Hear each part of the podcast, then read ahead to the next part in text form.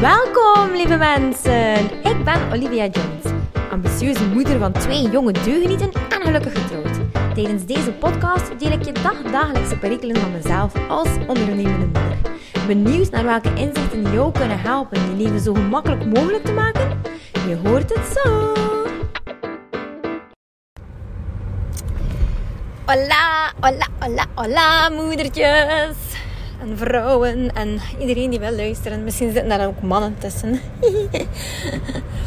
uh, ja, ik uh, heb vandaag een beetje een, uh, een off-day op zitten.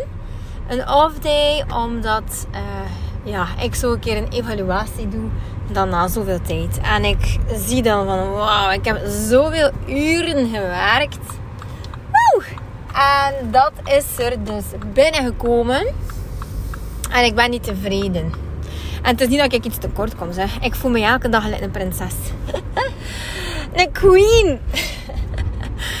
maar ik vind, potverdikke, voor hetgene dat ik werk, dat ik wel wat mee verdien. En uh, vandaag had ik ook een gesprek met mijn broer, die heel wat kent, zo van online platformen en, en uh, ja, cursussen en trajecten en zo. En die zei, Olivia, hebt hout en handen, schatke. Je zegt, kijk naar je cijfers.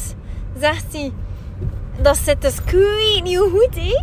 Je zegt, op, hé, dus um, als je dat marketingsgewijs bekijkt, dan, uh, ja, niet dat ik me daar graag mee bezig hou, maar weet je, als ik gewoon wil doen wat ik um, heel graag vanuit mijn ziel uh, ja, kan doen en, en wat ik echt gewoon voor gemaakt ben, dat coachen en oh, ja, die therapie en die, oh ja, echt zalen. Daar word ik warm van, zeg. Dus als ik dat echt wil doen, dan ja, helpt dat niet. Dat ik gewoon in mijn praktijk zit te wachten totdat die cursussen gaan verkopen en die trajecten. Nee, dan moet ik het woord verkondigen. En hoe kan ik dat beter dan via Instagram? Uh, ja, dus ik moet die tools jammer genoeg inzetten, maar ik doe dat op een hele oh, milde manier en op een manier die echt bij mij past. En die, die goed voelt. Gewoon niet zo plat verkopen en zo. Maar ik, uh, ja, ik ben er gewoon wel bewust mee bezig met oh, welke mama of welke vrouw zou mijn hulp kunnen gebruiken. Welk kindje kan mijn hulp gebruiken. En wat kan ik inzetten. En ja, het is gewoon op een mooie manier gebracht, vind ik persoonlijk zelf. Uh, en voilà. Dus mijn broer zei, Jezus, Olivia, dus 100 mensen bereik jij en daarvan verkoop jij in feite uh, 4,5%. Dus normaal is dat 2%. Uh, dus ik zit wel boven het gemiddelde. Dus ja, waar gaat het hier eigenlijk over? ik zei tegen mijn broer, oh, ik heb een closing gedaan gisteren en ik ben eigenlijk niet tevreden. Ik wil meer. Hij zei, meer? Hij zit gewoon, kijk hoe? Ik zeg, ik wil meer mama's helpen, meer vrouwen helpen. Ja, ja, Olivia, maar dan moet je gewoon meer je advertenties zetten. En dat is het. Het is gewoon poepsimpel. Alles zit goed in elkaar. Hetgeen dat je zegt is waardevol. Hetgeen dat je doet bij de mensen. Hetgeen dat uh, zo aanstekelijk is. Ik zeg, dat, dat komt echt over, zegt hij. Dus nu moet je gewoon knallen. Gewoon hup, volle bak. en ik dacht, zeg, het is augustus. Ik wil gewoon ook wel een beetje congé. Dus uh, ik ga het gewoon maar rustig aan doen. Ik uh, ga eventjes stoppen met die trajecten. Want ik begeleid nu ook wel twee groepen al in een week. Dat is gewoon wel heel veel. En voilà. Um, ik heb zo de groep die ik coach van de mama's. Die echt gewoon mindful willen opvoeden. Die zetten daar fantastische stappen. Wat dat kei tof is. Uh, en die, ja, eind augustus gaat dat ook gewoon beëindigd worden. Dus 1 september start ik dan met een nieuwe groep in de Mindset Unlocked. Waar dat ik eigenlijk weer opnieuw, ja, ik ben meer en meer weer geconnecteerd met mezelf. En dan voel ik zo van eigenlijk die naam, Mindset Unlocked, dat is geen match. dus ik ga daar nog iets anders uh, moeten voor vinden. Zoiets als een, uh, ja, ik weet niet, zo soul iets met soul of iets met... Wat hoeft dat liefst geen Engels te zijn, want ik vind dat altijd een beetje kitsch. Maar zoiets... Um, ja, ook niet te melig. Niet uh, zo de weg naar je ziel of zo. Nee, gewoon ofwel zo'n een, een, een inner beauty retreat of zo. Ja, in het Engels klinkt dat gewoon zoveel beter, hè? Ah, maar ja, kijk, in ieder geval, ik heb dus mijn mindset gewoon helemaal kunnen switchen. Uh, van bla tekorten naar hey, er zit zoveel potentieel in. Dus ja, super blij mee. Uh, vanavond hebben wij uh, het in de groep Calm the Chaos. dat is dus de groep van de Mindful opvoeding. Daar hebben we het over, over verwende kinderen. En dat wil ik nu een keer met jullie delen. Ik hoor dat kei vaak. Mijn kind is zo verwend, hè. Hij is met niets niet content. Oh, mijn mannetjes toch. En ik, ik uh, wil hem dan een plezier doen. En we doen dan leuke dingen. En al rap vervelen ze zich. Of het is niet goed. Of uh, ze willen alles kei snel. En geduld is uh, kei snel op. Of ze willen nooit niet helpen. Elke voeding die gepresenteerd wordt op tafel is kei vanzelfsprekend. En ja, dat is natuurlijk niet leuk voor ons als ouders. Maar dat komt ook gewoon omdat wij echt een overdaad presenteren aan wat er eigenlijk te rapen valt. Ze hebben veel speelgoed, die kinderen. Gewoon omdat wij zouden willen dat ze tevreden zijn, dat ze gelukkig zijn en dat ze zich kunnen bezighouden. Dus, maar er is zodanig veel dat ze eigenlijk gewoon zelfs niet meer kunnen kiezen. Dat, dat, dat is gewoon, ja, het, het is te moeilijk om te kiezen. Hoe ben je natuurlijk zelf, hè? Um, ik ben zelf zo iemand die, uh, als ik in een winkel loop, ik heb het rap gezien, hè? bijvoorbeeld een kleerwinkel, en ik, uh, oh, en ik zie zo wat dingen dat ik uh, leuk vind. En wel, maar als dat er tien, tien dingen zijn, dan zeg ik van ja, voort. De waarde gaat gewoon naar beneden. Het is niet meer leuk, het is niet meer spannend. ik hang gewoon alles terug. En dan denk ik, weet je, als het in mijn hoofd blijft hangen, uh, of de pop nog een keer opstaan, oh, dat pulke was wel mooi, dan ga ik er misschien achter komen. maar nee, trouw en trouw. Maar mijn kinderen hebben dan met speelgoed ook. En als het om voeding gaat, is dat eigenlijk net hetzelfde verhaal. Kinderen hebben nood aan minimalisme.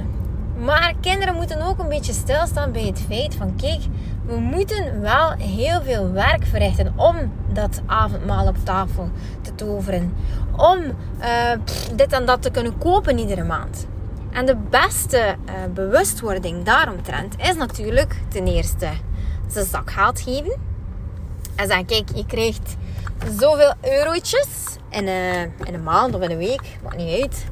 En daarvan kan jij dan jouw speelgoed kopen die jij wil. Uh, bij een speciale gelegenheid bijvoorbeeld. Je leert ze zo sparen. Je leert zo dat ze bijvoorbeeld van een eigen zak haalt voor een verjaardag ook iets mogen kopen. Ik zie kei veel mama's die, en papa's ook, die cadeautjes kopen doorgaans zo. Dat is precies al een activiteit van de week geworden. Hè? Cadeautje hier, cadeautje daar.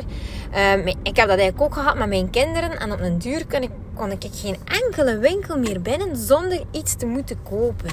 Ja, heel vervelend is dat dus. Hè. Uh, dus wij maken altijd de afspraak ook op voorhand van kijk, ik snap uh, dat je iets gaat willen. Dat is een kei toffe winkel. Maar we gaan het op je lijstje schrijven. We gaan er een foto van trekken met de gsm. En zo weten we van, voilà, het staat op je lijstje. Dat kan je zo gewoon krijgen. Dus dat is kei leuk. Ze hebben dan zo een gevoel van veiligheid. Zo van, ah, kijk, volgende keer als ik goed gespaard heb, dan mag ik eigenlijk iets kiezen. En dat is super tof. Dus dat. Maar bijvoorbeeld ook, kijk, je hebt zoveel dozen speelgoed. Als je er iets bij wilt, dan moet er iets weg. Dat kan ook. Heel handig. Um, maar ook gewoon, bijvoorbeeld als het om eten gaat, betrek je kinderen een keer meer bij.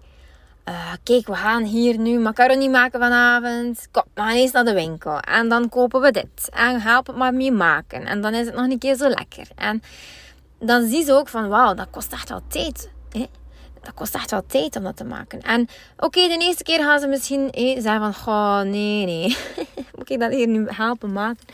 Maar als je dat gewoon doet, dan is dat leuk. Ze gaan dat leuk beginnen vinden. Ze zijn dat niet gewoon om dat te doen.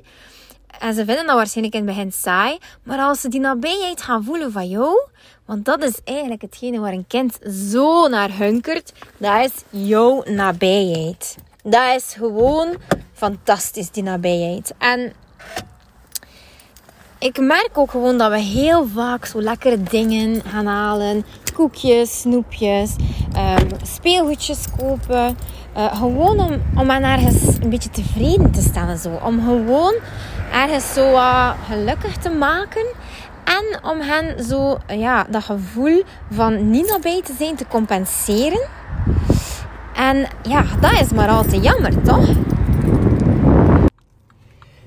Dat is gewoon super jammer. Dat we altijd dat schuldgevoel hebben. Zo. Dat schuldgevoel van oké, we moeten hier ons kind tevreden stellen. Ons kind verveelt zich. Uh, we moeten hier ons kind uh, ja, continu um, gelukkig maken.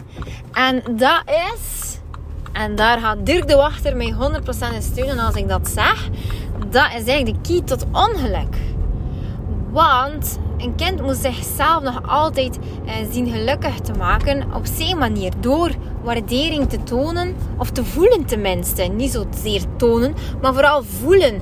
Waardering voelen van kijk, dat heeft moeite gekost en ik mag, dat hier, mag daar hier van eten. Mama, uh, ik heb daar hiervoor gespaard, dus voilà, ik mag daar echt um, van genieten van daarmee te spelen. Zo krijg je waardering. Zo krijg je uh, ook het genieten van. Ook het bewustwordingsproces van kijk, verlangen is veel leuker dan het uiteindelijk te krijgen.